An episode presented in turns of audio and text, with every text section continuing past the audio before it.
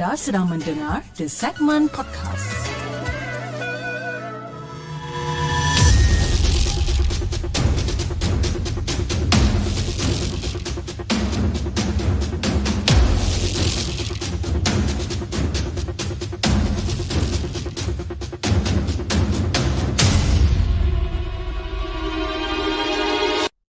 أعوذ بالله من الشيطان الرجيم بسم الله الرحمن الرحيم. لو أنزلنا هذا القرآن على جبل لرأيته خاشعا متصدعا من خشية الله وتلك الأمثال نضربها للناس لعلهم يتفكرون. Sadaqallahul Azim.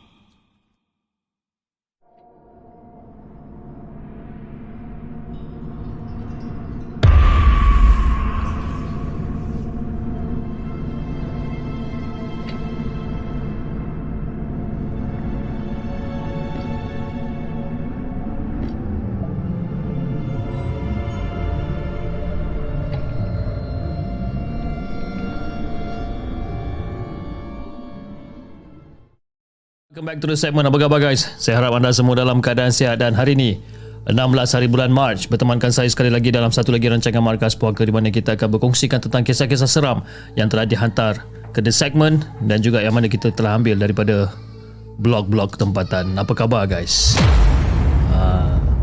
Apa khabar? Saya harap anda semua dalam keadaan sihat dan saya ingin mengucapkan ribuan terima kasih kepada anda semua yang telah hadir awal pada hari ini. Dan kita ada antara yang terawal pada hari ini kita ada Bedazzle, kita ada Apex Gaming dan kita ada Muhammad Hazid, Abang Burhan, Hana Ahmad, Nur Fiza Azfar, kita ada Nuris, Kak Sabaria, Ahmad Dinos, Kak Aina selaku moderator dan kita ada Syarul Azizi, Muhammad Wazir, Cik Azira dan di salur, uh, saluran TikTok kita ada Melissa, Saliza Anida, kita ada Kak Rashid Wardina, kita ada Baam Fishing Tackle, Yashida Yusof, John Jenin dan ramai lagi. Reka dia pun ada juga Alhamdulillah. Okey malam ni kita uh, kita nak ketengahkan lebih kurang dalam 6 cerita pada malam ini. Jadi kita buka tirai dengan cerita yang pertama. Cerita yang dihantarkan ataupun yang ditulis oleh Brian. Jom kita dengarkan.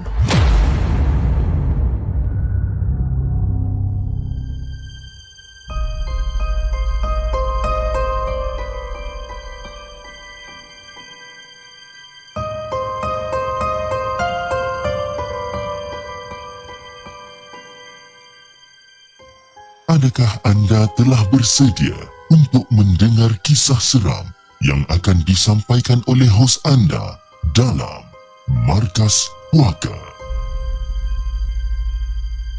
Salam sejahtera kepada semua warga The Segment. Aku sebenarnya nak cerita sedikit tentang pengalaman yang aku alami minggu lepas semasa melawat satu museum di Lukut, Port Dickson. Jadi Fiz dah nak orang kata dah nak penghabisan cuti sekolah ni. Jadi aku buatlah keputusan untuk bawa family aku pergi Port Dickson. Memandangkan anak aku yang dua orang ni memang suka sangat dengan pantai. Jadi wife aku pun booking lah satu bilik dekat sebuah hotel ni yang terletaknya dekat, dekat Lukut.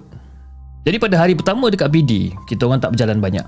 Cuma lepak dekat hotel dan anak-anak mandi swimming pool je masa tu. Dan malam tu kita orang keluar untuk pergi dinner dan explore kawasan PD Waterfront sebelum pulang balik ke hotel. Jadi itu orang kata pada malam yang pertama lah. Dan pada hari kedua pula, kita orang keluar awal untuk sarapan pagi. Jadi lepas sarapan, kita orang spend time sikit dekat tepi pantai, eh, dekat tepi laut. Sampai lebih kurang nak dekat pukul 12 tengah hari. Dan memandangkan kita orang ni tak lapar lagi. Jadi masa on the way balik ke hotel, kita orang pun singgahlah satu museum yang berdekatan dekat situ. Jadi Fiz, masa dekat museum tu, aku ada bersentuhan, eh, aku ada bersentuhan dengan dua buah meriam yang dipamerkan di pekarangan luar museum. Ah, tapi time ni okey lagi. Tak ada orang kata benda-benda pelik yang jadi. Everything seems to be okay. Jadi kita orang pun masuklah dekat pekarangan bilik pameran pertama yang terletaknya di ground floor. Dan dekat bilik pameran ni terdapat banyak gambar-gambar dan juga barang-barang display berkenaan dengan perlombongan biji timah. Dan juga uh, dan turut juga dipamerkan adalah barang artifak bersejarah yang dijumpai di sekitar kawasan Lukut. Jadi Fiz, pada mulanya tu kita orang tak tahu yang ada lagi bilik pameran dekat tingkat 2. Sehinggalah bila aku bertanya dengan security guard, Barulah dia kata ada lagi dua bilik pameran dekat tingkat atas tapi hanya satu je yang buka. Jadi saya tanya lah balik dekat dekat Pak Guide ni macam uh, jadi ada dua bilik tapi kenapa satu je buka yang lagi satu tak buka? Pak Guide sendiri pun tak tahu kenapa sebab yang satu bilik tu tak dibuka. Jadi Fiz kita orang pun naiklah ke atas. Naik ke atas uh, untuk melawat bilik pameran yang seterusnya. Dan dekat dalam bilik pameran ni Fish Aku terdengar bunyi ketukan lembut beberapa kali yang datangnya daripada bilik yang dah ditutup tu. Dan pada waktu tu tak ada siapa-siapa yang dekat atas ni. Kita orang je yang ada. Dan time tu pula dah nak masuk time solat Jumaat. Jadi tak mungkin ada pekerja yang buat kerja pada waktu tu. Tapi time tu aku tak adalah tanya sesiapa jika diorang ada terdengar bunyi ketukan ke, tak ada. Aku tak tanya. Aku tak nak takut-takutkan diorang ni. Jadi Fiz, lepas kita orang turun balik daripada bilik pameran dekat tingkat 2 tu, kita orang pun jalan keluar dan bertanya kepada security guard uh, mengenai tapak istana dan kota lama yang terletak dekat atas bukit berkenaan. Jadi kita orang pun decide lah untuk panjat tangga. Uh, tangga ni memang agak tinggi juga Fiz. Eh, dan explore tapak kota lama tersebut. Dan dekat sinilah sebenarnya bermula kejadian yang pelik. Ingat tak masa mula-mula aku buka cerita ni? Yang aku cakap aku ada sentuh dua buah meriam masa aku sampai dekat museum ni. Jadi Fiz, masa kita orang tengah explore tapak kota lama ni, aku ada terdengar bunyi dentuman seperti bunyi letupan meriam. Dan dentuman tu dia berbunyi beberapa kali tapi bunyi dentuman tu Orang kata tak adalah kuat sangat kan? Aku diam kan je Tapi biasalah Pizan Bila kita dengar bunyi benda-benda macam ni Aku duk terfikir juga Eh ada ke orang main beriang bulu time-time macam ni kan? Itu je yang terlintas kat dalam kepala otak aku ni Jadi masa tengah explore kawasan tu Aku pergi tengok dekat tapak istana lama di kawasan berdekatan ada beberapa kolam air lama yang digunakan pada zaman-zaman dulu. Jadi aku datanglah aku merapati ataupun aku mendekati salah satu kolam tersebut. Aku tengok kolam ni kan. Dan kolam tu memang orang kata dah tak digunakan lagi dan dipenuhi dengan semak sabun. Jadi sambil tengah aku tengok kolam ni, secara tiba-tiba ada pula bau wangi bunga-bungaan. Aku macam ada bau tercium bau wangi Bau wangi tu tak kuat Fiz Tapi memang agak obvious sebenarnya Aku diamkan lagi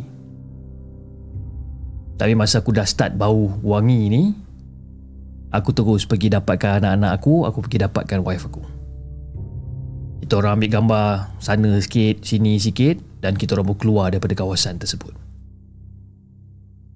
jadi Fiz, masa berada dekat kawasan tapak kota dan istana nama tu, aku tengok kawasan sekeliling dan boleh imagine betapa seramnya jika berada di situ pada waktu malam. Memang confirm tak berani nak naiknya. Ha, Kalau waktu-waktu malam ni. Dia punya vibe seram tu lain sikit. Jadi Fiz Masa sampai dekat pekarangan parking kereta Barulah aku tanya seorang-seorang ha, Dekat dalam kereta Ada tak dengar bunyi ketukan bilik? Ha? Ada tak dengar bunyi dentuman meriam? Wife aku cakap tak ada Anak-anak aku pun cakap tak ada. Jadi bila aku bila aku dengar jawapan diorang ni Aku pun dah tak tahu nak kata apa. Tapi apa yang pasti Bunyi ketukan dan juga dentuman meriam tu Memang aku dengar habis. Dan bau wangi tu pun Memang sangat obvious. Ha? Memang sangat ketara. Walaupun tak berapa kuat bau dia ni. Jadi kita orang pun sekeluarga baliklah ke hotel selepas tu. Dan anak-anak dan wife aku Sambung lepak dekat swimming pool. Manakala aku pula lepak kat bilik untuk rehat Jadi Fiz masa aku tengah nak rehat ni Time tu aku nak tertidur tau. Time aku nak tertidur tu Tangan aku ni macam, uh, macam asyik kena tolak je masa tu. Aku tak tahu kenapa. Mungkin Hayalan kot. Ha? Mungkin disebabkan aku penat ke apa Aku tak tahu. Tapi aku ada juga tegur masa tu. Kan? Masa aku tengah nak tidur Tiba-tiba tangan kena tolak kan Aku tegur Eh, tolonglah jangan kacau. Aku tak kacau kau. Aku nak rehat ni. Aku nak tidur. Dan lepas pada tu okey pula. Jadi aku pun tertidur lah. Ha? Tertidur kejap sampailah wife aku call. Tanya nak turun coffee house untuk makan ke tak. Aku pun kata okey lah. Tak rahat lah. Kan? Jadi terus keluar bilik jumpa dia orang dekat office house. Dekat coffee coffee house. Malam tu tak ada apa-apa kejadian pelik nasib baik. Tapi Fish, lepas beberapa hari, ha, lepas beberapa hari yang kita orang balik daripada Port Dickson ni, ada satu parut macam kena cakar tangan, ha, macam kena cakar dekat tangan kiri aku. Ada satu parut, besar parut ni. Tak sure lah benda ni ada kena mengena dengan trip museum tu ke tak tapi aku tak ingat yang aku ada langgar mana-mana pun. Dan kesan pagut tu sampai sekarang masih ada. Jadi itulah Fish, pengalaman pelik aku. Eh? Cerita ni tak adalah seram mana, tapi bagi aku cukup pelik pengalaman ni. Itu je lah Fish yang aku ingin kongsikan dengan Hafiz dan juga semua penonton Markas Poker. Assalamualaikum.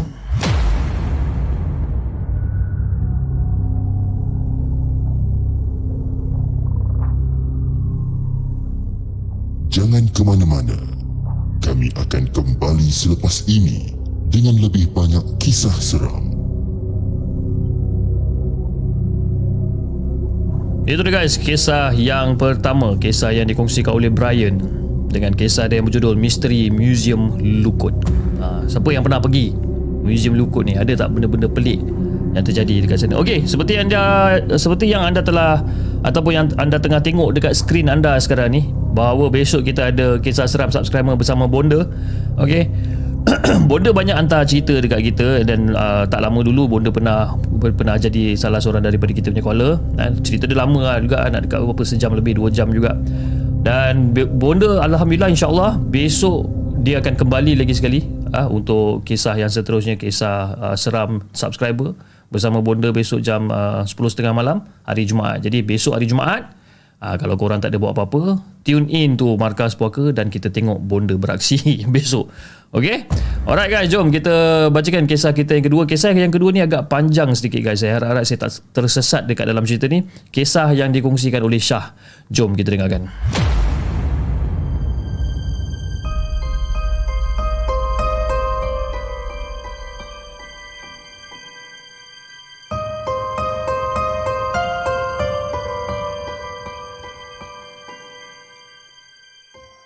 Adakah anda telah bersedia untuk mendengar kisah seram yang akan disampaikan oleh hos anda dalam Markas Puaka?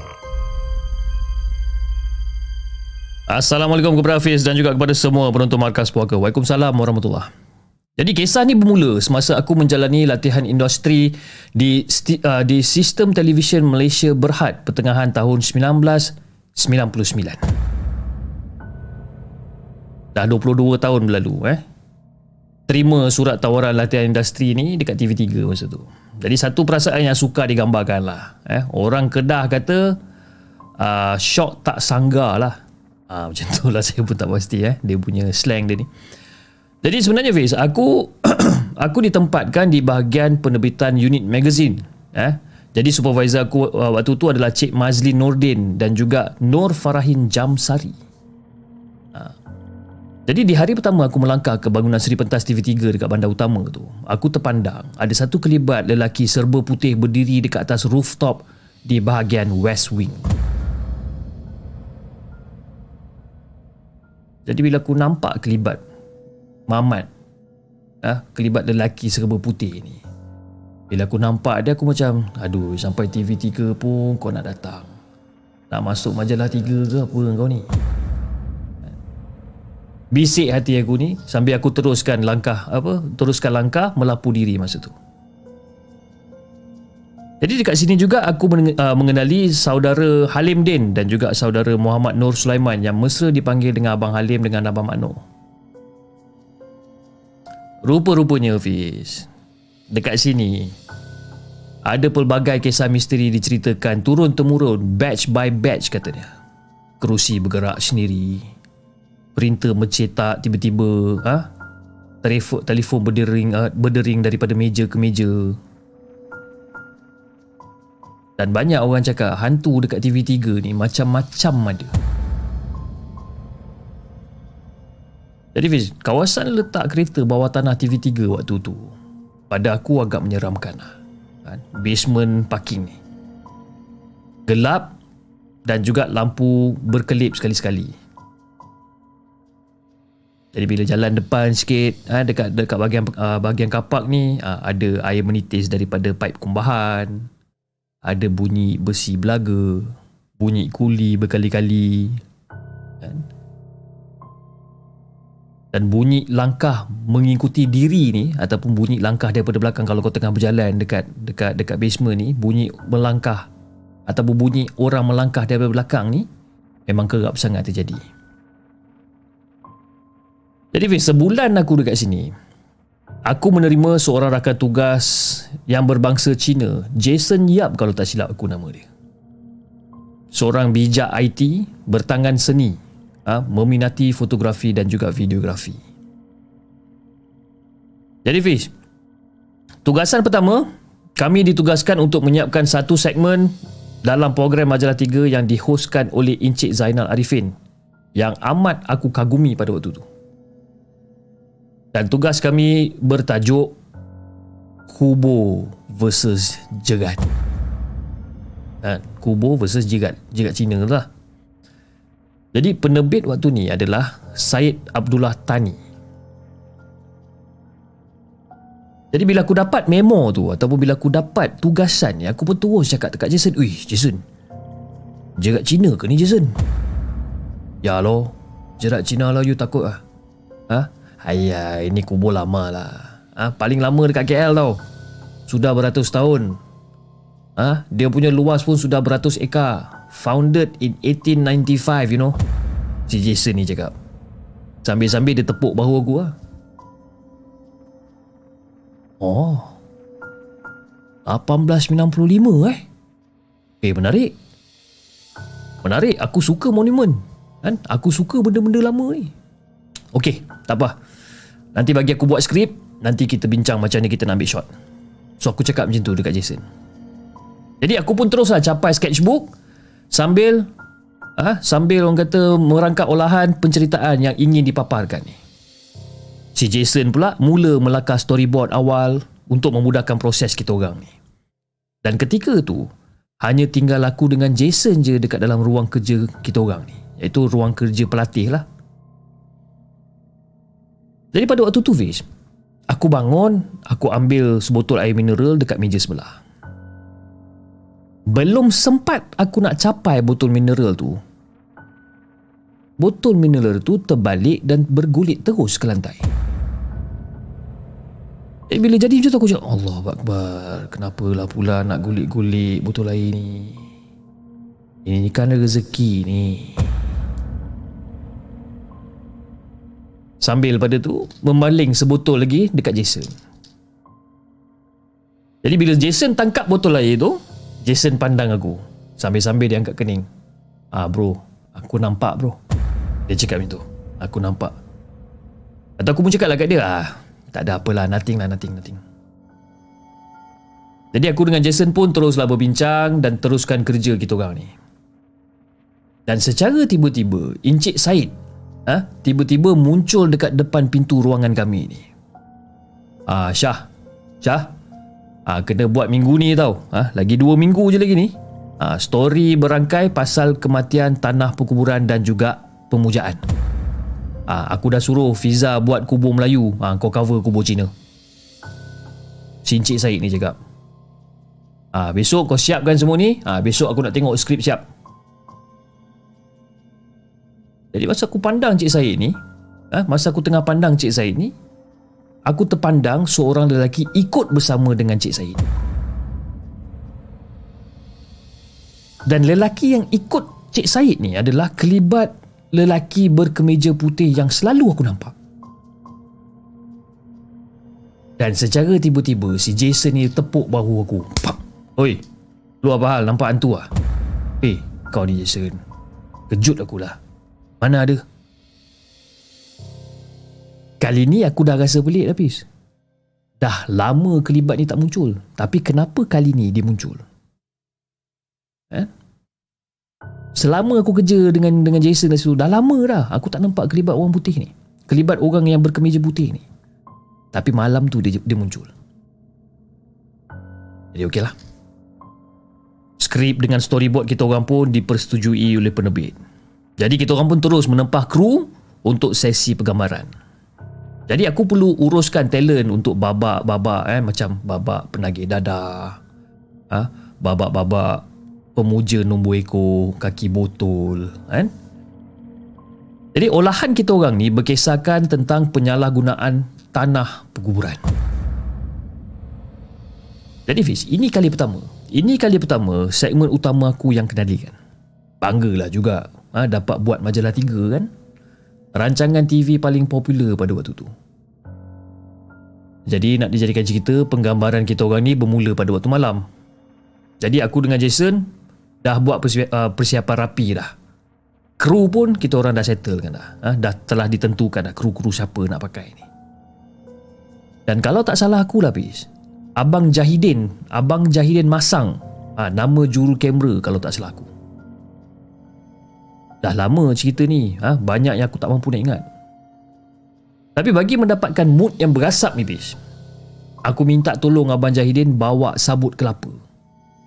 Dan aku minta bantuan pemandu dan juga Jason sebagai talent. Nasib baik si Jason ni uh, setuju. Jadi pada malam tu ha? Malam penggambaran tu kita orang bertolak ke jerat Cina Kuantong jadi kita orang pilih lokasi yang kecil sedikit kawasannya yang berdekatan dengan Taman Konot tak silap. Bila kita orang sampai kat sana pis dia punya gelap tu jangan cakap lah. Gelap gelita. Kan? Dari jauh adalah cahaya rumah uh, rumah kediaman. Jadi dekat kubur pula ada lilin yang dibakar. Dan kedudukan jerat Cina tu ataupun kedudukan jerat yang berbukit tu memerlukan kami mencari tempat yang kami sudah tandakan semasa kita orang Ricky awal-awal.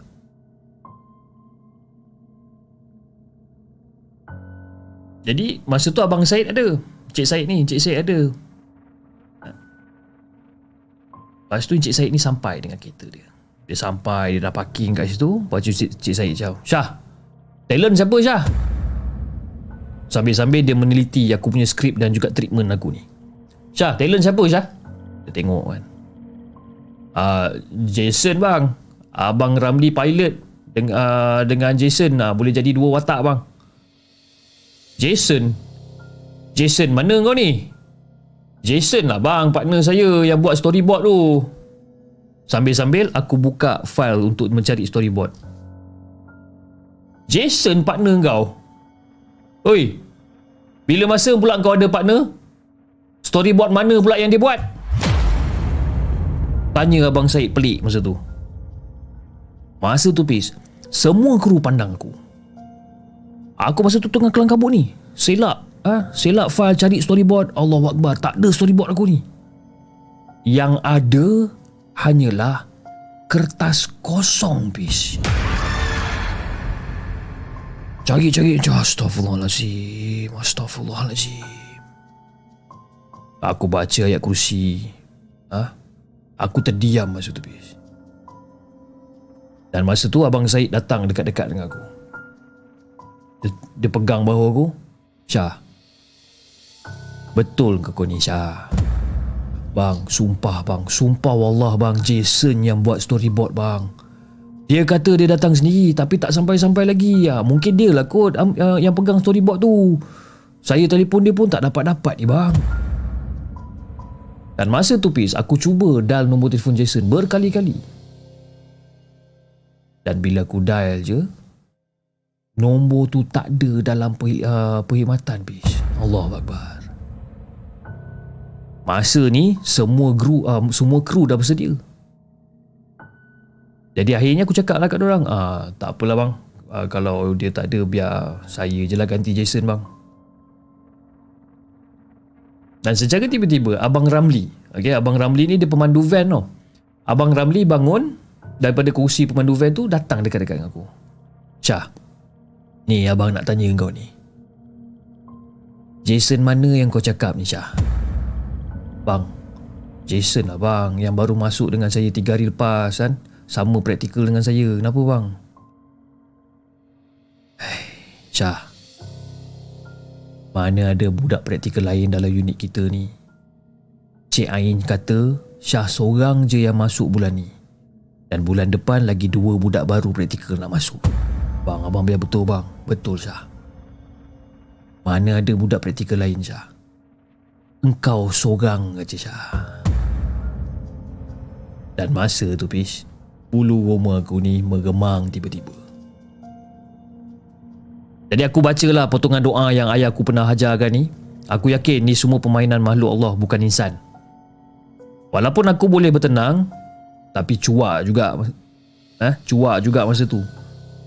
Dan keadaan sekeliling jerat Cina ni menambahkan ke kekusutan dekat dalam fikiran aku ni. Jadi masa tu, Abang Said Ah okey. Kita shoot dulu. Ah Abang Ramli jadi pemuja kubur. Ah betul dah buat white shot apa semua. Okey, fokus pada kubur yang kita dah tanda. Ah baca bismillah ayat kursi semua baca. Pesan Abang Said. Ah Syah. Engkau okey ke tak ni Syah? Ah okey bang. Boleh boleh boleh. Ah kejap lagi saya buat jadi penagih dadah punya scene abang. Sambil-sambil tu jari aku ni menekan handphone cuba lagi sekali untuk dial nombor telefon si Jason ni. Dan saat tu aku terpandang ada sas, uh, satu susuk tubuh seorang dalam van TV3 duduk dekat belakang sekali. Siapa bis? Yes, lelaki yang berkemeja putih tu. Aku terus bangun. Aku bangun, aku jalan dekat dengan van. Dan ternyata hanya pandangan aku yang membayangkan kelibat yang bukan-bukan.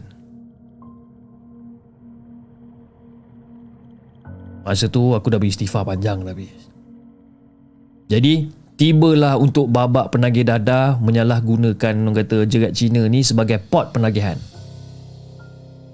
Jadi pada waktu tu aku perlu berjalan terhuyung hayang ha, dalam cahaya yang sama-sama menuju ke satu kawasan kubur besar. Itu scene aku lah. Dan dekat situ, Abang Jahidin dah membakar sabut kelapa ni untuk orang kata menaikkan mood ha, dengan asap tu semua kan. Jadi director pun masa tu, okay, ready? Scene 3, take 1. Action! Jadi aku masa tu pun dah berjalan lah. Dah berjalan bagaikan penagih dadah mencari pot yang sesuai untuk menghampiri satu kubur besar ni. Jadi sebatang lilin dah sedia bernyala ha? melentik liuk di tiup angin dekat jerat Cina ni. Seram sejuk juga aku dekat dalam mood ketagihan ni kan. Dan tengah orang kata jalan terhuyung hayang, terhuyung hayang ni. Secara tiba-tiba bis Bau busuk bangkai menusuk hidung aku ni. Dan masa tu aku duduk bersandar di dinding kubur sambil memegang sudu dan juga membakar atas lilin yang sedang menyala tu. Masa aku bakar tu, saat tu aku terpandang potret gambar hitam putih yang tertampal dekat dinding di tengah-tengah jirat cenil tu. Dekat dia punya batu nisan tu kan dia ada gambar. Aku terpandang gambar tu. Ha, tengah-tengah berlaku ni. Aku terpandang macam astagfirullahalazim, astagfirullahalazim, subhanallah, subhanallah, alhamdulillah, wala ilaha illallah. Allahu akbar, Allahu akbar, Allahu akbar. Nak bagikan gambaran yang lebih jelas Fiz eh. Jarak aku dengan kru lebih kurang dalam 30 meter lah. Dan daripada jauh si Abang Said ni dah menjerit. Woi Syah! Mana ada penagih dada beristighfar pula? Kat, kat, kat, kat, kat, kat. Apa benda lah budak ni? Si Abang Syah menjerit daripada jauh. Aku berlari ke arah kru masa tu. Tercungap-cungap aku masa tu. Bang, bang. Bang. Bang, saya stop dulu bang. Kau kenapa ni Syah? Ha? Susah sangat ke nak berlakon? Ha? Bang. Bang. Dekat kubur tu bang. Dekat gambar, dekat batu nisan, dekat dinding tu gambar Jason bang. Sumpah bang, betul bang. Sumpah wallah bang, gambar Jason dekat situ bang. Budak yang praktikal sekali dengan saya tu bang. Jason tu dah mati bang. Itu kubur dia bang. Masa tu Pis Pucat lesi muka aku ni menggigil satu badan. Sambil ditenangkan oleh Abang Ramli dengan juga Abang Zaid, semua kru datang dekat aku. Saling pandang antara satu sama lain. Dan tak lama lepas tu, bis. Salakan anjing mula bersahutan, bis. Dan masa tu, Aku terus baca je ayat kursi Al-Fatihah Tiga kul Aku baca doa Yang ayah aku pesan Salahkan anjing tu masih ada bitch. Jadi masa aku tengah baca doa ni Semua orang turut mengaminkan doa aku ni. Abang Syed minta semua kru wrap up Untuk penggambaran masa tu. Okay guys. Cukup. Wrap up wrap up. Jom kita gerak balik. Abang Syed cakap Kejadian tu menyebabkan aku terdiam. Seram sejuk aku berterusan beberapa hari. Dan hampir setiap malam juga lapis Aku baca Yasin Bismillah 5 ayat kursi 7 Kecoh satu department ha, Mengenai cerita tentang Jason ni tak ada siapa yang sedar ataupun tak ada siapa yang pernah nampak kehadiran Jason ni Melainkan aku seorang aja bis. Ada yang percaya, ada yang tak percaya dan ada juga yang mempersenda. Semoga kita semua dijauhi bisikan, gangguan dan juga hasutan jin, iblis dan syaitan yang direjam ni. Kelibat ke, uh, kelibat lelaki berkemeja putih dia ni orang kata bagaikan alamat dan juga petanda tau. Tapi aku masih berpegang kepada pesanan ustaz. Ha? Semua yang berlaku ni atas kehendak yang Maha Esa. Dan janganlah pernah kita berputus asa dengan kebergantungan dan juga penyerahan kepada Allah. Jadi itulah Hafiz. Kisah yang aku nak kongsikan dengan Hafiz dan juga semua penonton Markas Puaka. Assalamualaikum.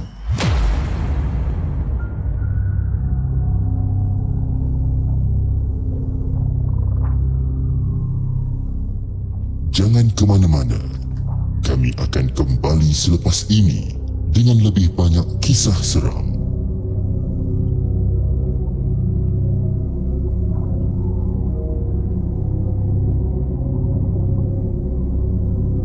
Itu guys, kisah yang kedua. Baru kisah yang kedua eh. Kisah yang kedua. Kisah yang dikongsikan oleh Syah dengan kisah dia berjudul Jirat Cina. Ah, Seram eh cerita dia eh. Nasib baik saya tak tersesat dalam penceritaan sebab cerita dia memang panjang guys eh. Uh, Wan Mahazir cakap dia kata besarkan phone tersasul panjang. Saya bukan pakai iPhone bang. Saya pakai monitor, font pun dah besar. Besarkan font ke besarkan phone? Kalau phone yang ni bang. besarkan font. Saya punya font dah besar bang. Saya punya font, lepas tu saya dah zoom in 140%. Ha, tapi dia kalau nak tersasul, tersasul juga. Ha, tak boleh nak buat apa. Eh, tapi cerita dia best eh. Cerita Shah ni jerat Cina ni seram juga. Tadi masa saya baca berkali-kali ni pun uh, baca-baca tengah pertengahan baca ni pun uh, apa orang kata dah meremang kan? Pakai spek jeep eh? Saya masih belum gabun lagi 140 betul. 140% yang saya dah besarkan sebenarnya. Memang dah besar sebenarnya kan? Tapi dia masalah ni pula. Bila dah terlampau besar dia punya muka surat tu jadi lagi panjang tau sebab dia dah terlampau besar kan saya nak kena scroll scroll scroll itu lagi lagi mudah sesat kan lebih baik saya tersasul dari sesat. Ha, bahaya. Dulu pernah eh. Kita bercerita-bercerita sesat. saya pun tak tahu ujung pangkal. Alih-alih saya habiskan cerita tu kat situ. Ha, lagi jahanam. Okey, jom kita uh, teruskan dengan kisah kita yang seterusnya. Kisah yang dikongsikan oleh Mia. Jom kita dengarkan.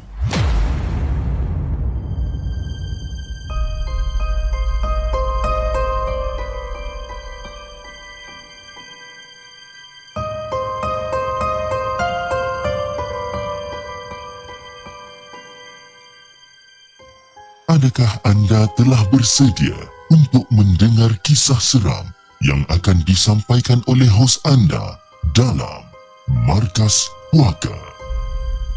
Ginger the Boss Dia kata abang cerita tu tahun berapa eh Cerita yang pasal TV3 ni tahun pertengahan tahun 1999 Ah, kan dia kata dia nak tanya kawan dia besok yang kerja kat sana. Ah, ni cerita pertengahan tahun 1999.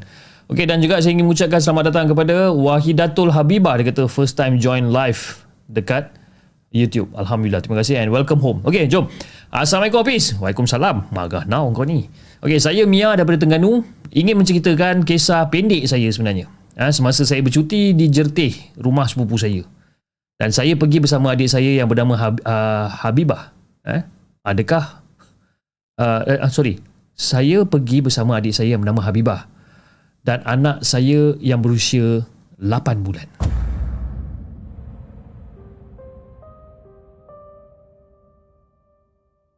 Jadi Fiz, pada malam pertama kita orang tak ke mana tau. Ha? Hari kedua tu uh, pagi pergi berjalan dekat area Besut. Jadi pada petang tu adik saya ajak kita orang pergi lepak kat rumah kawan dia. Dan kebetulan pula pada waktu tu adik saya nak call. Kan? Kawan dia suruh hantar location. Nak call kawan dia ni lah. Suruh hantar location. Rupa-rupanya kawan dia ni ada di sekitar kampung Raja Besut. Jadi kami berjumpa lah dekat stesen minyak Shell masa tu. Jadi bila dah, kita orang dah sampai dekat Shell tu, dia pun suruh kita orang ni ikut daripada belakang. Disebabkan rumah dia ni agak susah nak dicari walaupun menggunakan GPS. Nama kampung dia saya tak ingat habis. Tapi terasa jugalah perjalanan ke rumah dia ni macam agak jauh daripada jalan besar. Lebih kurang dalam 30 minit macam tu lah dekat dalam kereta masa tu. Jadi semasa sampai dekat satu simpang ke dalam masa tu, Jalan tu memang gelap dan juga sunyi bis. Dan masa tu jam dah pukul 7 petang lah. Tapi dia punya 7 petang tu terasa macam pukul 9 malam dia punya gelap tu. Ha, macam itulah keadaan dia. Jadi sepanjang perjalanan tu kita orang langsung tak nampak rumah-rumah kampung penduduk kat situ tau. Patutlah dia cakap memang susah nak cari. Kalau saya seorang-seorang waktu tu memang saya dah patah balik lah. Jadi Fil lebih kurang nak dekat dalam 15 minit jugalah ah 15 minit ah ikut kawan adik saya ni dan akhirnya kami sampai ke kawasan kampung kawan adik saya ni. Jadi sewaktu dekat rumah dia, kita orang melepak memang tak ingat dunia. Sedar tak sedar nak dekat pukul 12 malam dah masa tu. Jadi kita orang pun ambil lah keputusan untuk pulang balik ke rumah sepupu. Jadi abang kawan adik saya tanya kan, ah korang ni nak balik ingat lagi ke jalan? Secara jujur bis memang tak ingat. Sebabkan apa? Banyak simpang yang kita orang lalu tadi. Banyak sangat simpang. Jadi untuk memudahkan kami, abang dia tunjukkan cara untuk pulang ikut jalan shortcut. Jadi bila lepas dah dapat info tu, kita orang pun gerak lah.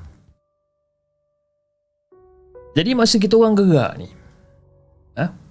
kita orang jalan Sehinggalah ke satu jalan yang agak sempit Dan masa ni kita orang dah mula rasa seram bis Kiri kanan masa tu Hanya pokok-pokok yang batang pokok tu besar-besar semua. Kan? Lalu dekat kawasan tu.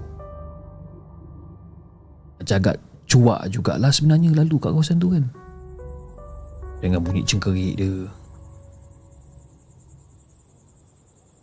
Bila kita orang tengok pokok ni Pis Pun dah seram Jadi si Habibah ni Si adik saya ni Boleh pula Nak sembang pasal hantu Semasa kita orang jalan Dekat jalan sempit ni.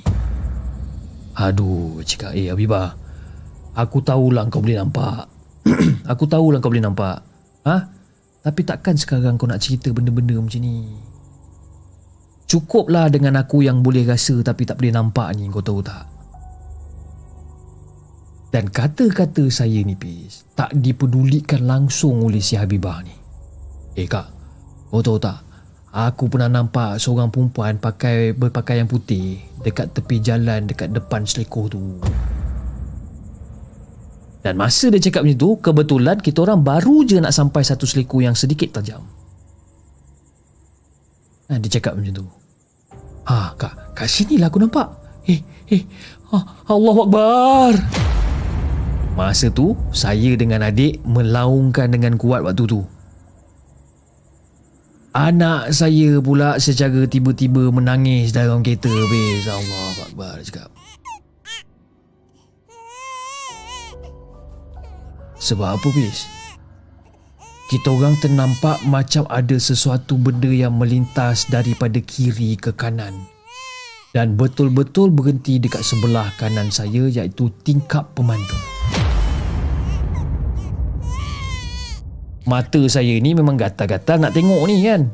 Apa benda yang berada dekat sebelah saya ni walaupun rasa was-was nak tengok. Naluri manusia yang degil walaupun takut ni bis jadi takut punya pasal saya baca fatihah. Tapi bacaan saya pun tergabung masa tu. Saya cuba untuk perbetulkan keadaan ha, perbetulkan pembacaan tu berkali-kali sambil memandu ni jadi lepas beberapa ketika ni Kita orang semua senyap je dekat dalam kereta. Seolah-olah semua kat dalam ketakutan masa tu. Dan masa tu saya cubalah untuk orang kata Memecah hening dekat dalam kereta ni. Saya pun tanyalah sesuatu dekat sepupu yang tengah duduk kat belakang ni Eh, kau ada nampak apa-apa ke tadi? Nampak, sebab itu aku diam yang anak saya ni pula masih lagi menangis bis, tapi dipujuk oleh sepupu saya ni. Jadi masa tu saya pun marah lah berbakul-bakul dekat adik saya ni disebabkan mulut dia yang celupa sangat. Jadi akhirnya kita orang selamat keluar ke jalan besar dan berjaya sampai ke rumah walaupun penuh dengan dugaan. Dan syukur sangat-sangat tak ada siapa ataupun tak ada pun benda tu ikut kita orang balik. Jadi Fiz terima kasih lah eh, kerana sudi untuk bacakan kisah ni. Assalamualaikum.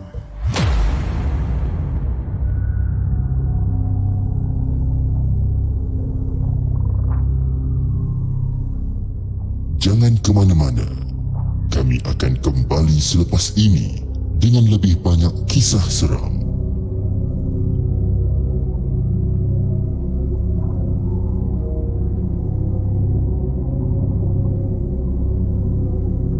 Itu guys kisah yang ketiga kisah yang dikongsikan oleh Mia celupar di jalan sempit. Ha, celupar di saja jalan sempit tu tak tahan tu. Okey, alright. Uh, Okey kita teruskan dengan kita punya kisah yang seterusnya Kisah yang dihantar oleh uh, Kisah yang dihantarkan oleh LPS Okey, LPS Jom kita dengar kisah yang keempat Kisah daripada LPS Jom kita dengarkan.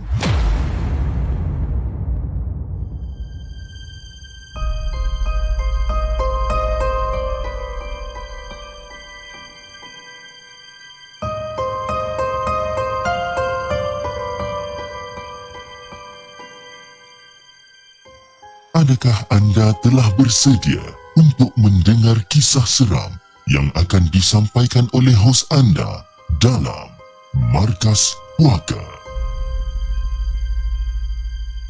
Assalamualaikum dan salam sejahtera kepada semua penonton Markas Puaka. Waalaikumsalam warahmatullahi Saya sebenarnya akan kongsikan sebuah pengalaman seram sewaktu dalam perjalanan dengan sahabat bersama isteri serta anak yang baru dilahirkan untuk dibawa balik ke rumah. Jadi Fiz, kisah dia bermula ketika tu saya sedang melayan beberapa rakan memancing udang di, di sungai Ulu Sedili. Di mana lebih kurang dalam pukul 5.30 petang, seorang rakan menghubungi saya memaklumkan yang kereta rosak sewaktu dalam perjalanan ke Hospital Kota Tinggi Johor untuk menjemput isteri serta bayi sulungnya yang baru dilahirkan untuk dibawa balik ke rumah. Jadi bila mendengar berita tersebut, Fiz, saya pun segerakanlah orang kata memaklumkan kepada dia kepada empat orang kawan saya untuk balik ha? kerana ada urusan mustahak yang perlu diselesaikan iaitu menjemput rakan saya bersama anak dan juga isteri dia saya bagi tahu lah member-member saya yang tengah mancing ni bagi tahu orang. jadi setelah menghantar kawan-kawan memancing saya balik ke rumah masing-masing saya singgah sebentar di rumah untuk mandi serta tukar pakaian jadi lebih kurang 40 minit lah ha? lebih kurang 40 minit saya tiba di hospital kota tinggi. Jadi bila dah parking kereta dekat kawasan parking tu, saya menemui Hasbi yang kelihatan macam agak gelisah. Saya tegur lah dia macam, Bi, kau ni kenapa Bi? Ha? Nampak macam gelisah semacam je kau ni. Eh, tak ada bro. Aku serabut lah. Ha, sambil-sambil duk garuk pula kan aku serabut lah bro. Dah, kau nak serabut apa benda pula? Ha? Cerita dengan aku. Tak adalah. Tadi aku dah sediakan dah duit semua aku nak bayar bil hospital ni. Tapi tak tahu aku tercicir ke apa kan. Semasa tunggu truk tunda datang kereta rosak tadi aku pun tak tahu lah bro. Aku tak tahu mana aku letak duit tu. Jadi Fiz sebagai sahabat ha, dengan perasaan kesian ha, serta sebersalah saya saya pun menujulah ke kaunter pembayaran dan menjelaskan bil hospital untuk si Hasbi ni. Hasbi ni pula tak habis-habis ha, duk mengucapkan terima kasih dan macam-macam lagi lah yang dikatakan. Ha? Dan bila saya dengar dia cakap macam luluh lah. Luluh rasa hati tengok kawan baik saya ni mengucapkan berkali-kali ya, berterima kasih. Tapi syukur jugalah. Alhamdulillah kebetulan saya pun masa tu bawa juga wang tunai masa tu. Jadi masa tu saya menunggu dekat bawah Sementara Hasbi naik ke ward untuk jemput isteri serta anak sulung dia ni. Dan lepas pada tu kita orang pun tinggalkanlah perkarangan hospital ni. Jadi Fiz waktu dalam perjalanan ha, Saya ada ajak Hasbi singgah ke sebuah warung masakan Thai untuk makan malam Kerana saya dengan Hasbi, uh, saya yakin Yang Hasbi mesti lapar Begitu juga dengan isteri dia ni kan. Jadi kita orang pun dah sampai dekat warung makan ni. Ha, Dah order makan, makan dan sebagainya ha, Selepas selesai makan Kita orang pun tinggalkanlah warung tu Dan teruskan perjalanan. Dan masa kita orang on the way Teruskan perjalanan ni Sewaktu melepasi kawasan hutan Lipur Panti Secara tiba-tiba Anak Hasbi ni yang sulung ni ha, Yang baru lahir ni Menangis dengan kuat Bagaikan dicubit pis.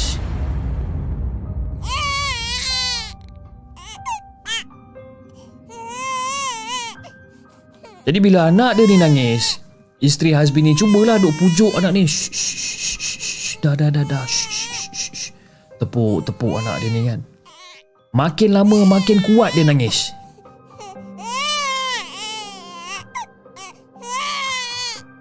Jadi bila anak dia dah nangis kuat macam ni, Hasbi datang dekat sebelah telinga saya. Ah bro.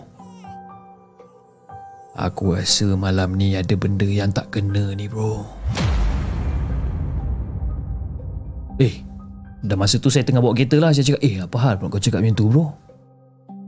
Tak ada. Masa anak aku nangis Aku tengok nangis dia ni macam luar biasa sikit. Engkau mungkin tak nampak. Tapi apa yang aku nampak? Aku tengok mata anak aku ni terbeliak. Terbeliak ke atas Bagaikan ada benda yang mengusik dia Dan tak lama lepas tu si Hasbi laungkan azan dekat dalam kereta untuk redakan tangisan anak dia ni. Tapi tak tahu kenapa bis eh. Bila dah melepasi persimpangan ke Felda Bukit Aping ni. Tiba-tiba kereta bagaikan dihempap Fiz. Kedebuk. Bagaikan ada benda yang jatuh dekat atas kereta. Dan masa tu saya memperlahankan kenderaan untuk periksa tapi Hasbi melarang aku buat benda tu. Sambil mengingatkan saya agar tak memikirkan langsung pasal bunyi tersebut. Eh dah dah dah bro. Kau kenapa kau perlahankan kereta ni? Dah dah dah. Kau tak payah nak berhenti kereta Kau nak check ke apa Tak payah Kau lupakan je apa benda yang kau dengar tu Kau jalan je Dan bila Hasbi cakap benda macam ni Saya pun dah mula rasa gelisah ha? Dah mula rasa takut. Ha, Macam-macam benda lah saya duk fikir masa tu. Dan kebetulan pula malam tu jalan raya macam agak lengang juga. Kenderaan pun lalu kurang kan? Bertambah sunyi pula. Sama lah juga ha, dengan anak Hasbi Yang masih lagi menangis tak henti-henti. Ha, Jadi si bini dia ni ha, dah mula tak tenang Duk pujuk, pujuk, pujuk kan. Dah mula tak tenang gelisah. Nasib baik si Hasbi ni ada temankan isteri dia ni. Dan masa tengah dalam perjalanan tu, secara tiba-tiba hujan bis.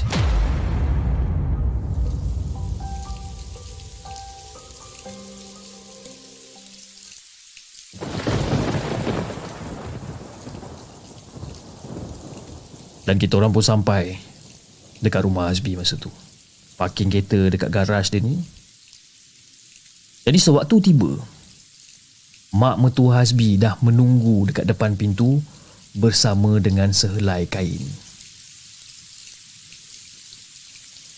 Jadi bila dah baru je nak masuk ke dalam rumah masa tu, secara tiba-tiba, secara tiba-tiba Fiz eh, mak mertua Hasbi ni menjerit supaya Hasbi masuk balik dalam kereta. Eh Hasbi, masuk balik kau dalam kereta!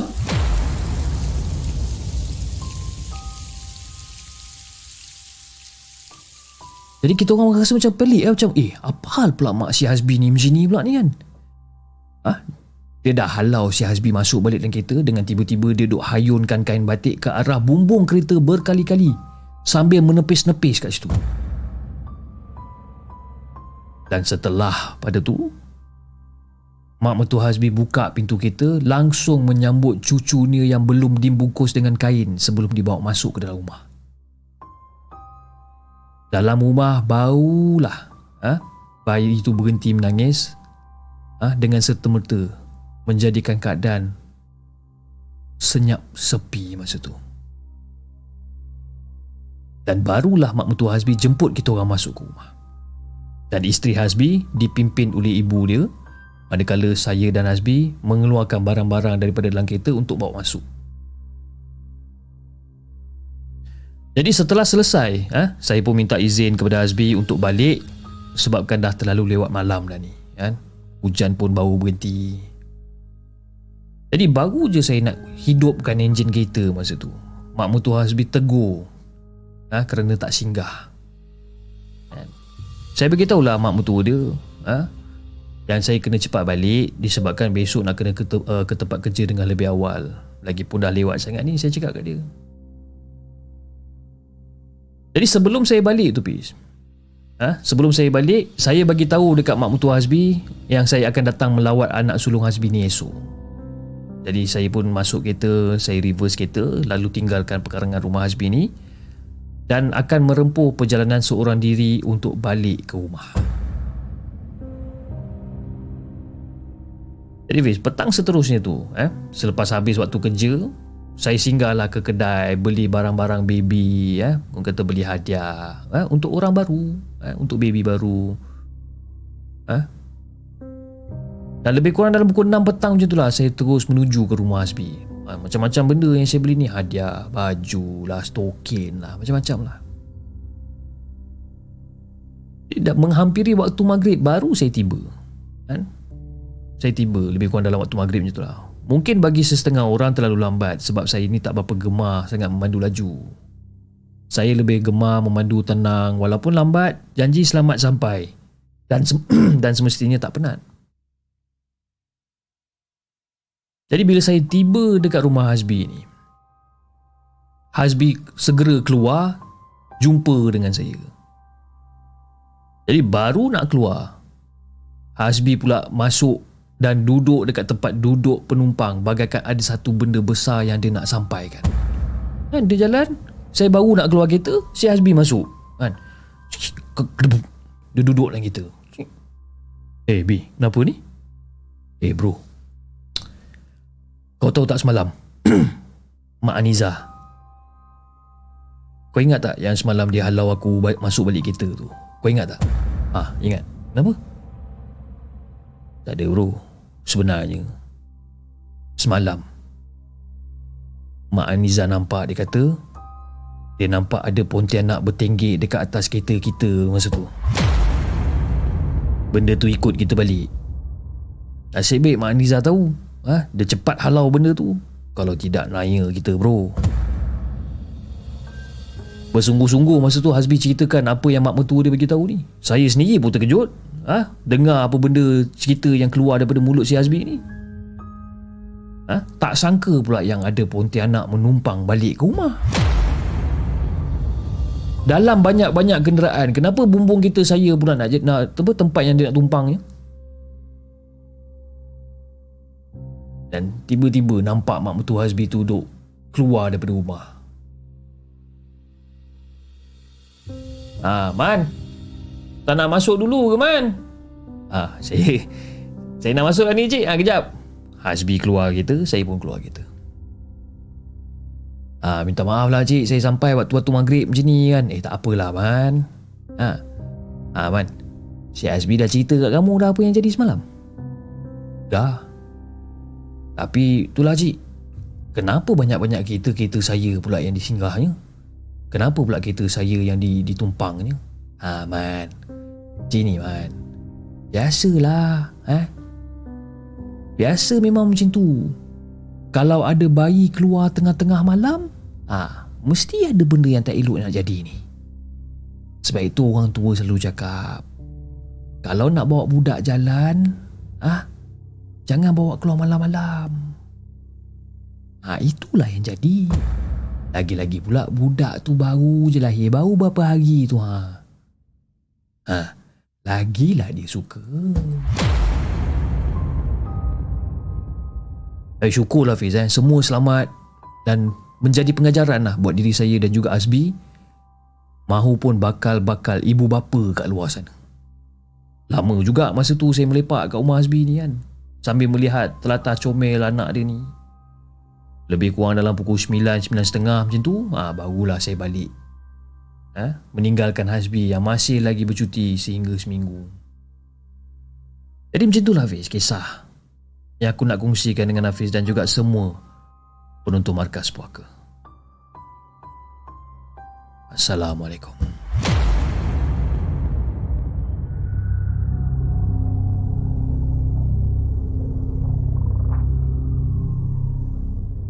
Jangan ke mana-mana. Kami akan kembali selepas ini dengan lebih banyak kisah seram.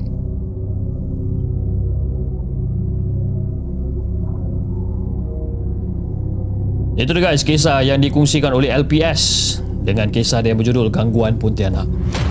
Sebenarnya kan saya setuju dengan apa yang uh, Syaril cakap eh.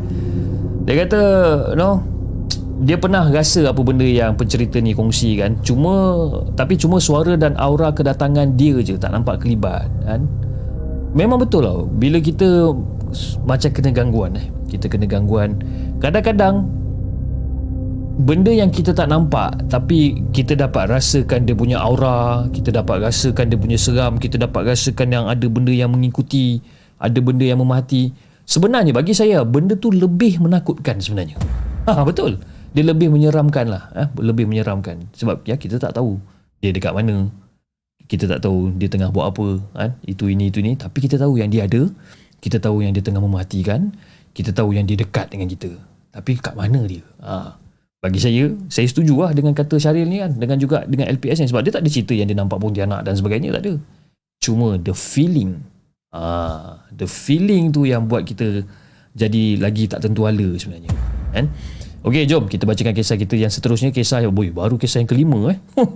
kisah yang kelima. Kisah yang dikongsikan.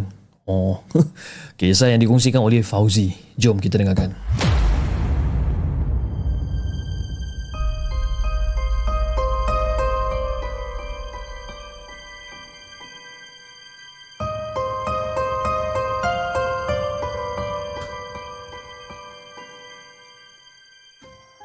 Adakah anda telah bersedia untuk mendengar kisah seram yang akan disampaikan oleh hos anda dalam Markas Puaka?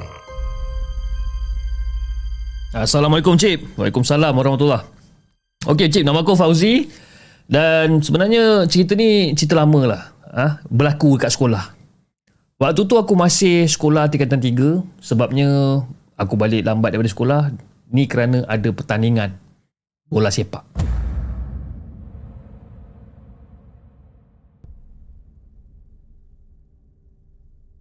Jadi Fiz, dekat sekolah SMJ aku ni memang sukan paling kuat dekat dalam daerah Kubang Pasu. Dan kita orang masa tu ada pertandingan bola sepak di antara daerah dan tim sekolah aku menjadi juara. Ramai jugalah orang kata pasukan bola sepak Kedah dari pelajar SMG. Jadi Fiz, bila dah habis semua acara, aku pun bertolak balik ke kampung, lagipun jam dah menunjukkan pada pukul 6 petang. Dan kampung aku ni pula jauh lebih kurang dalam 50 km daripada sekolah. Jadi, daripada sekolah aku, aku naik bas dan bas biasa. Ini bukan bas sekolah, eh. aku naik bas biasa menuju ke, ke menuju ke kampung. Jadi bila sampai dekat kawasan kampung, jam dah menunjukkan pada pukul 9 malam dan kawasan tu memang gelap gelita. Dan antara hentian bas menuju ke rumah aku pula lebih kurang dalam 5 km macam tu. Kiri kanan pokok getah tua tunggu masa untuk ditebang. Ha, dia seolah-olah macam lalu dekat kawasan gua lah. Ha? ada orang kata antara ranting pokok getah bercantum kiri dan juga kanan jalan. Satu masalah timbul, kenderaan yang menuju ke rumah aku ni langsung tak ada sebiji kereta ataupun motor yang lalu padahal baru pukul 9 malam. Nak telefon orang tua, bukannya ada telefon macam sekarang. Public phone pun ada sebiji je kat kampung. Jadi Pis, Sambil berjalan kaki tu ah, Tengah jalan Jalan Jalan Aku disapa oleh seorang nenek Yang agak lanjut usia badan dia ah, eh, Yang agak lanjut usia dia Dan badan dia ni Agak berbungkuk sedikit Dan menggunakan tongkat. Waktu tu aku tak ada fikir apa-apa sangat Lagipun perasaan takut aku tu terus hilang kerana aku ditemani oleh seseorang. Iaitu nenek ni lah. Suara dia pun lembut je aku dengar kan. Macam-macam soalan lah yang diajukan. Tengah jalan-jalan, bogak-bogak, tu tiba-tiba. Anak ni dari mana? Nak ke mana? Nama anak ni siapa? Nenek tu bersuara tanyakan aku. Oh tu saya ni daripada Citra tu. Baru balik main bola dah penat ni. Saya ingatkan orang tua saya tunggu saya dekat sini tadi tapi tak nampak pun. Ah, tak apalah. Tok kan ada. Tok boleh temankan. Nenek tua tadi balas ucapan aku ni. Jadi kita orang berdua ni pun berjalan lah menuju ke destinasi masing-masing dekat laluan yang sama. Lalu aku pun teringat lah nak tanya orang tua ni. Ah, Tok. Tok ah. Ini saya nak tanya Tok ni, Tok tinggal dekat mana? Oh. Tok tinggal dekat atas bukit tu ha. Atas bukit. Memang betul, eh? Jalan menuju kampung aku ni ada bukit yang agak tinggi. Dan bukit tu pula dibelah oleh uh, dibelah untuk buat laluan jalan raya. Jalan jalan balak berusia beratus tahun. Dan aku pun teringat dekat atas bukit tu ada dua kubur peninggalan zaman Jepun. Tak siapa pun tak tahu. Orang kampung sendiri pun tak tahu kubur. Cumanya ada batu nisan. Ah, tu duduk atas bukit tu ha.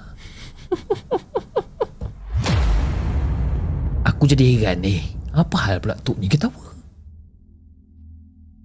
Aku tak pedulikan lagi. Aku jalan kan. Jalan. Sembang, sembang, sembang. Jadi, kalau Tok tinggal dekat atas bukit tu, ni Tok nak jalan ke sana lah ni. Ah, yelah. Tok nak jalan ke sana.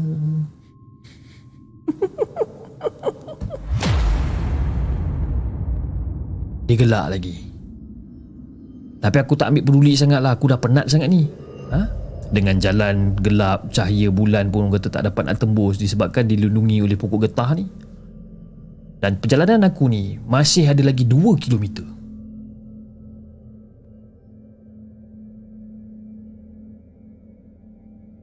Jalan, jalan, jalan. Masa dah nak sampai dekat kawasan yang berbukit sedikit ni. Tiba-tiba si nenek tua ni. Anak. Rumah Tok dah sampai ni. Tok balik dulu ya. Anak jalan elok-elok ya. Eh, hey, meremang pis bila aku tengah tulis cerita ni. Jadi aku perhatikan nenek tu. Aku perhati nenek tu secara tiba-tiba. Nenek tu panjat bukit tu dalam keadaan yang sangat-sangat laju bis. Dia panjat. Dia panjat dalam keadaan yang laju. Dia toleh ke aku. Tok balik dulu ya.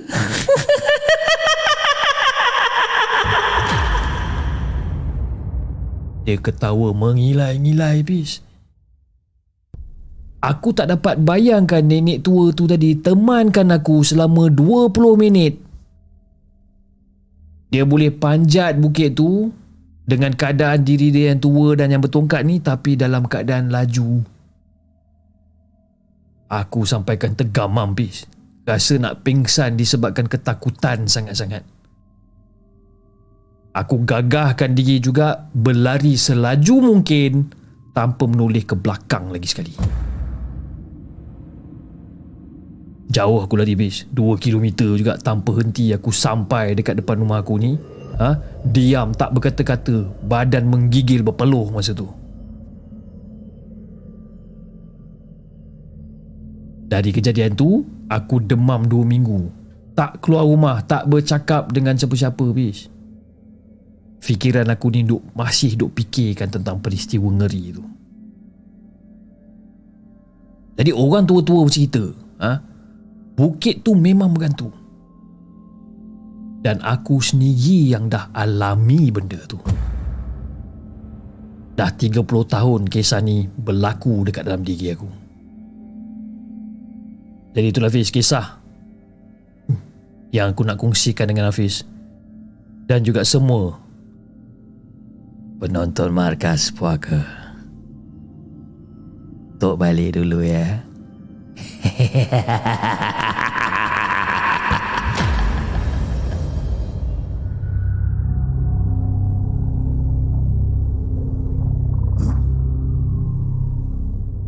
Jangan ke mana-mana. Kami akan kembali selepas ini dengan lebih banyak kisah seram.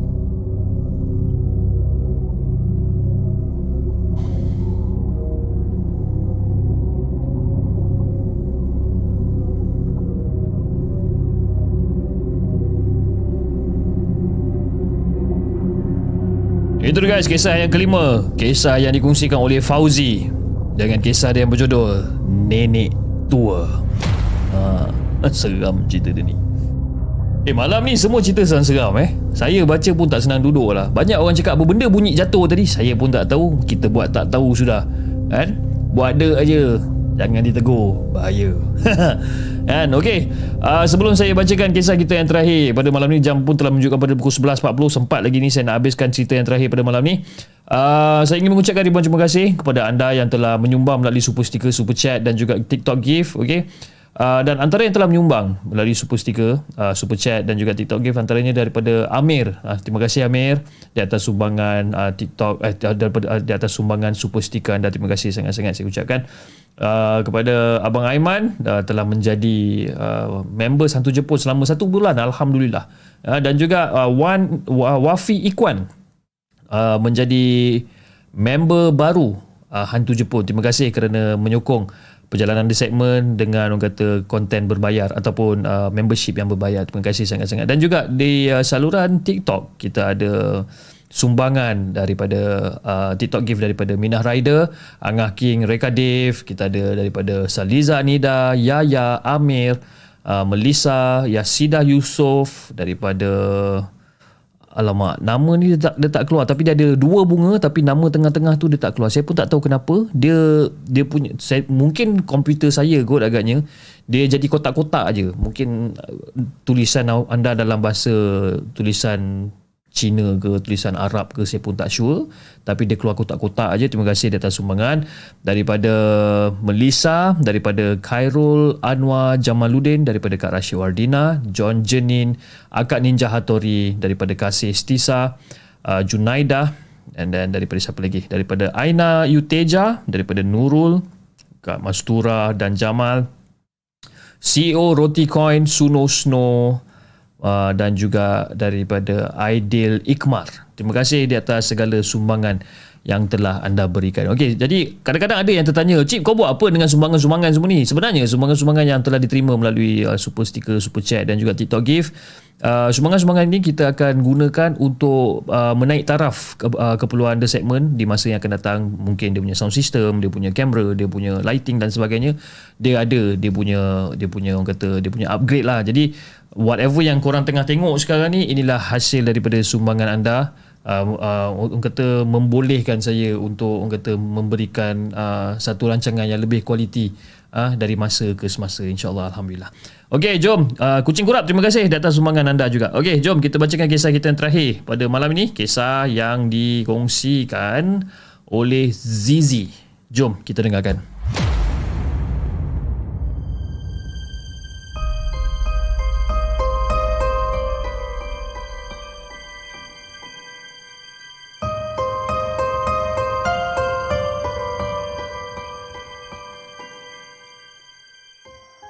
Adakah anda telah bersedia untuk mendengar kisah seram yang akan disampaikan oleh hos anda dalam Markas Puaka? Assalamualaikum kepada Chip dan juga kepada semua penonton The Segment. Waalaikumsalam warahmatullahi Okey, Pis. Aku ni sebenarnya ada seorang adik perempuan yang berusia 16 tahun dan mengidap masalah jantung.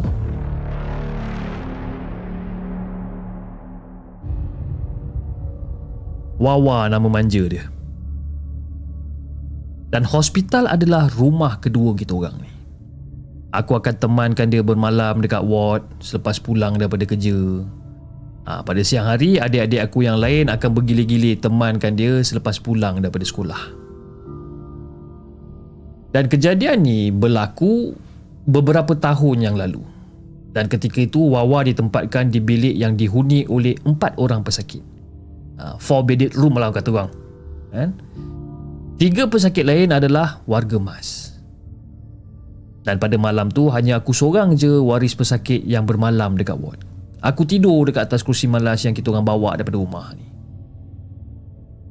Nak bagikan gambaran yang lebih jelas Pish? Katil Wawa ni dia terletak dekat tepi tingkap. Jadi aku letakkan kerusi malas aku dekat tepi dinding jadi jika aku menghadap ke kiri, aku akan nampak dinding. dan keluar tingkap. Eh? Kalau aku menghadap ke kanan, aku akan nampak pintu masuk dan juga pesakit-pesakit yang lain. Cik, itu gambaran dia. Jadi pada malam tu, puaslah aku ubah posisi untuk lelapkan mata tapi susah sangat. Aku tak tahu kenapa. Dan ketika tu, keadaan dah pun sunyi sepi. Ha? Dalam kesujukan ekor ni, terasa perlu ke bilik air pula. Kan? Jadi aku pun bangunlah daripada baring ni dan aku pun terus sarung slipper aku. Jadi masa aku sarung selipar aku ni aku nampak ada seorang wanita berdiri dekat tepi katil pesakit yang berhad, uh, yang berhampiran dengan pintu masuk. Aku tu eh siapa pula perempuan ni? Jadi masa tu aku fikir oh mungkin anak pesakit tu lah kot. Ha? Mungkin waktu malam dia baru ada peluang nak lawat mak dia agaknya. Tapi wajah pelawat ni aku tak nampak. Disebabkan dia ni membelakangi aku. Okey lah, tak kisahlah. Jadi aku pun jalanlah menuju ke tandas yang terletak dekat dalam ward tersebut. Jadi bila sampai je dekat depan muka pintu tandas ni, aku tengok dekat bahagian bawah, lampu tandas tu menyala dan kelihatan ada bayang-bayang dekat dalam tu. Jadi macam eh, oh ada orang kot dalam ni. Aku fikir mungkin ada jururawat lah kot yang masuk tanpa aku sedar. Jadi aku pun keluarlah menuju ke tandas luar masa tu. Tak jauh pun, dekat je. Seberang bilik je. Masa aku jalan tu aku nampak ha, tak ada lagi wanita yang datang melawat tadi. Okeylah, tak kisah. Ha. Aku masuk toilet. Lepas dah settle urusan aku dalam toilet ni, aku pun keluar. Jadi bila aku keluar daripada tandas ni, aku ternampak ada seorang lelaki tua bertubuh kecil dengan dan rendah dia berjanggut putih dan panjang serta berpakaian seperti orang zaman Melayu dulu. Cumanya dia tak bertanjak. Dan dia bergerak agak laju tapi tapi aku pelik. Sebab apa aku pelik? Dia jalan mengundur. Sebab dia bukan semakin mendekati aku. Sebaliknya makin menjauhkan diri daripada aku. Jadi bila aku sedar keadaan mamat ni macam ni, cepat-cepat aku menapak kaki aku balik ke bilik adik aku uh, ke, ke bilik adik aku. Orang kata dekat hospital ni ada macam-macam spesies. Jadi aku tak naklah jadi orang yang terlibat dalam kejadian tu. Kan kejadian-kejadian seram dekat hospital ni aku tak nak jadi salah seorang yang terlibat. Kan? Jadi Fiz, Masa aku melintasi bilik air tu Yang dekat dalam ward ni Lampu tu masih lagi menyala hmm. Mungkin orang lain lah pula kot Tapi bila aku tengok ke sekeliling Semua pesakit ada kat atas katil. Aku nak tanya Wawa Tapi dia ni orang kata dah lama hanyut ha, Dekat dalam alam fana mimpi dia katanya Mimpi Dr. Handsome barangkali kan? Aku biar je lah tanya-tanya tu. Jadi syukur lah Fiz lepas aku dah pergi to- to- toilet dekat luar tu aku dah balik kan? Aku dapat lena dengan aman dia tengah aku sedap tidur lena ni aku tersedar Fiz. Aku tersedar daripada lena disebabkan kesejukan. Ha? Masa tengah best tidur Time-time ni lah pula selimut nak jatuh pun. Ha? geram juga kan kita dah sedap tidur Mizan jadi dengan malas-malas aku ni aku terpaksa rajinkan diri untuk mencari selimut aku yang jatuh ni. Terpaksalah aku buka mata jadi Fiz dalam keadaan mamai aku ni ha, tengah buka-buka mata dalam keadaan mamai aku ni kan aku nampak lelaki berjanggut putih tu berdiri dekat kepala katil pesakit dekat depan aku ni. Sekali imbas aku nampak mamat putih apa mamat mamat lelaki berjanggut putih ni. Kan?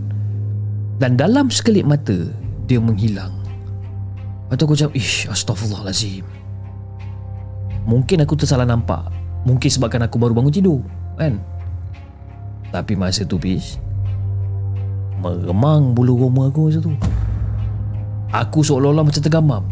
terkaku kat situ blur pun ada daripada surah Al-Fatihah segala ayat suci yang aku ingat ni semua aku baca dalam hati ha? untuk meredakan perasaan terkejut aku ni dan aku tengok dekat dinding jam masa tu ha? dekat jam dinding masa tu aku tengok dah pukul 4 pagi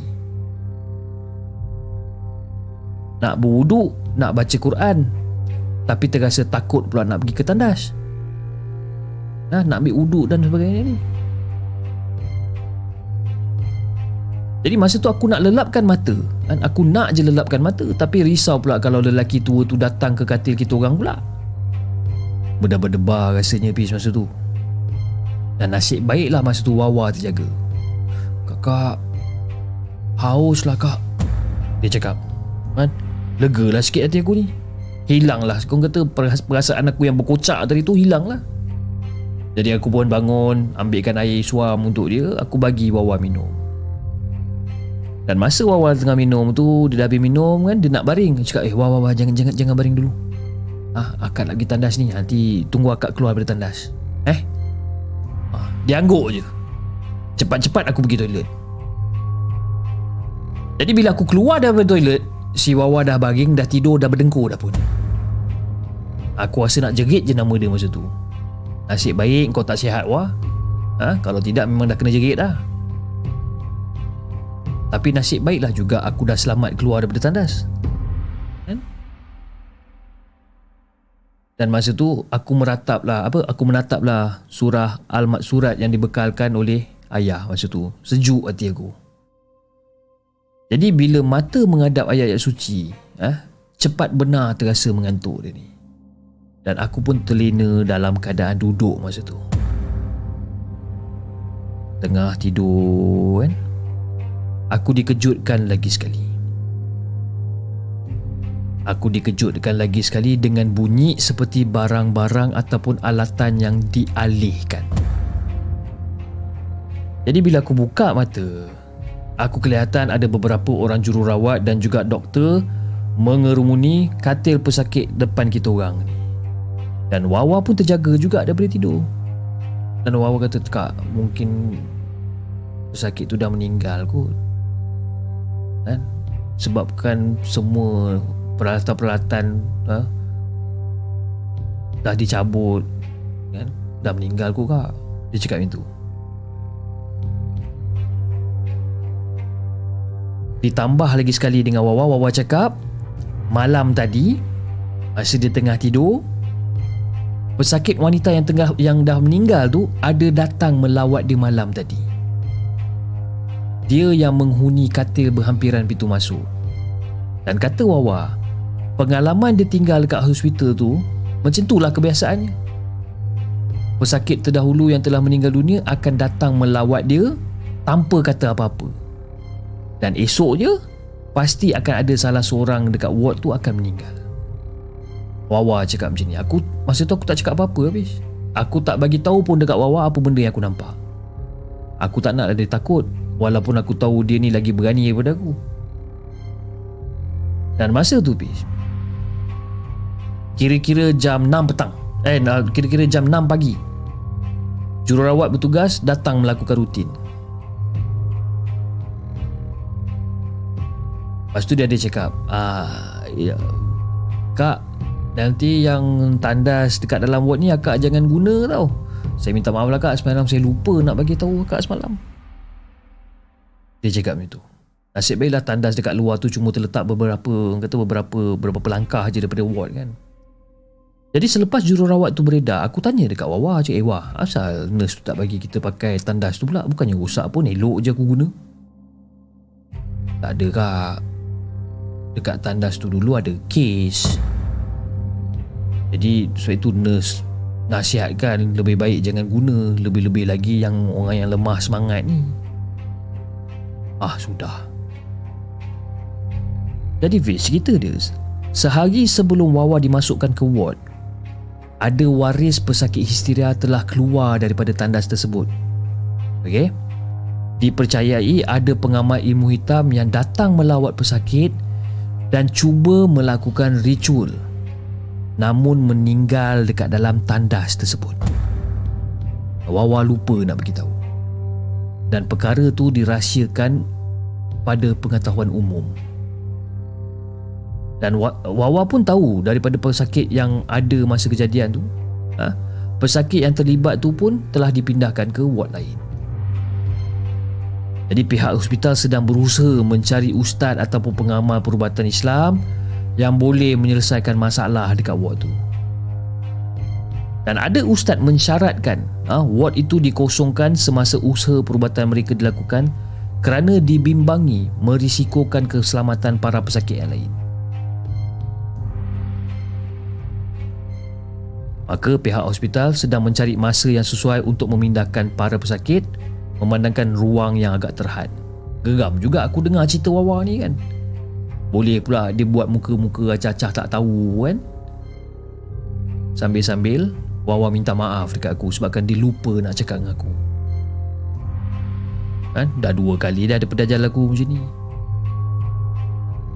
Tapi nasib nasib baiklah aku pun dah nak siap nak pergi kerja pada pagi tu kan. Cuma aku masih tertanya-tanya lah. Siapa lelaki berjangkut putih tu? Itu adalah kali pertama yang aku nampak lelaki berjangkut putih ni.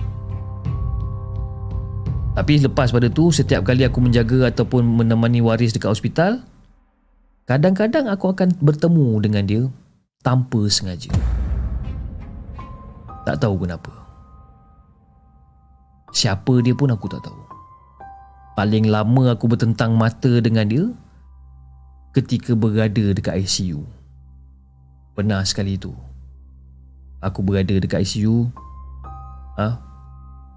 berada kat ICU, uh, ke ICU untuk teman ataupun melawat waris aku ni. Aku nampak lelaki berjanggut putih ni. Dan sampai sekarang lah aku masih tertanya siapa lelaki ni? Jadi itulah Hafiz kisah yang aku nak kongsikan dengan Hafiz dan juga semua penonton markas puaka. Assalamualaikum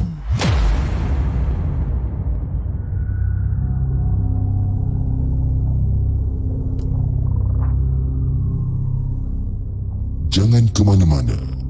Kami akan kembali selepas ini dengan lebih banyak kisah seram.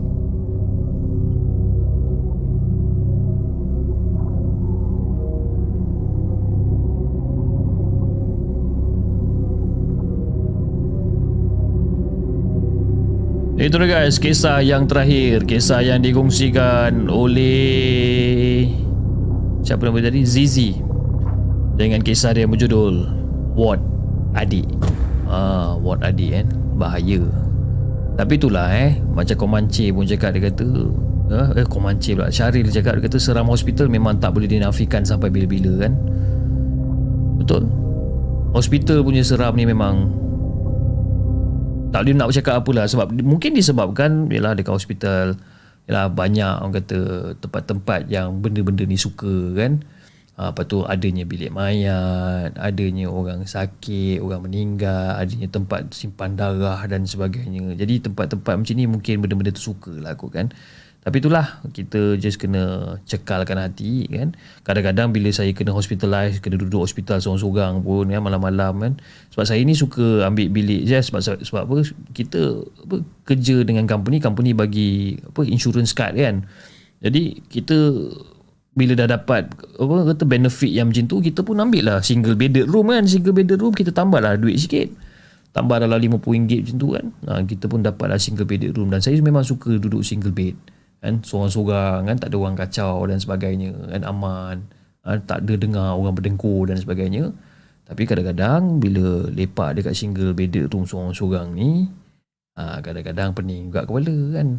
Ha, bila lagi-lagi bila terjaga tengah-tengah malam TV terbuka sendiri kan ha, itu jam kepala kan anyway Uh, terima kasih kepada semua yang masih lagi menyumbang melalui TikTok Give. Ha. Kita ada daripada Elisa, daripada uh, Minah Rider. Kan? Terima kasih sangat-sangat di atas sumbangan. Ya. Daripada siapa lagi ni? Daripada MX, uh, MPXP.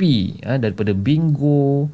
Oh, banyak. Ha. Daripada Nurul. Kan? Terima kasih sangat-sangat guys. Ha. Daripada Abelong, Kucing Kurap. Kan? Aidil Ikhmah. Terima kasih sangat-sangat di atas segala sumbangan yang anda telah berikan melalui uh, TikTok Give pada malam ini. Okay guys.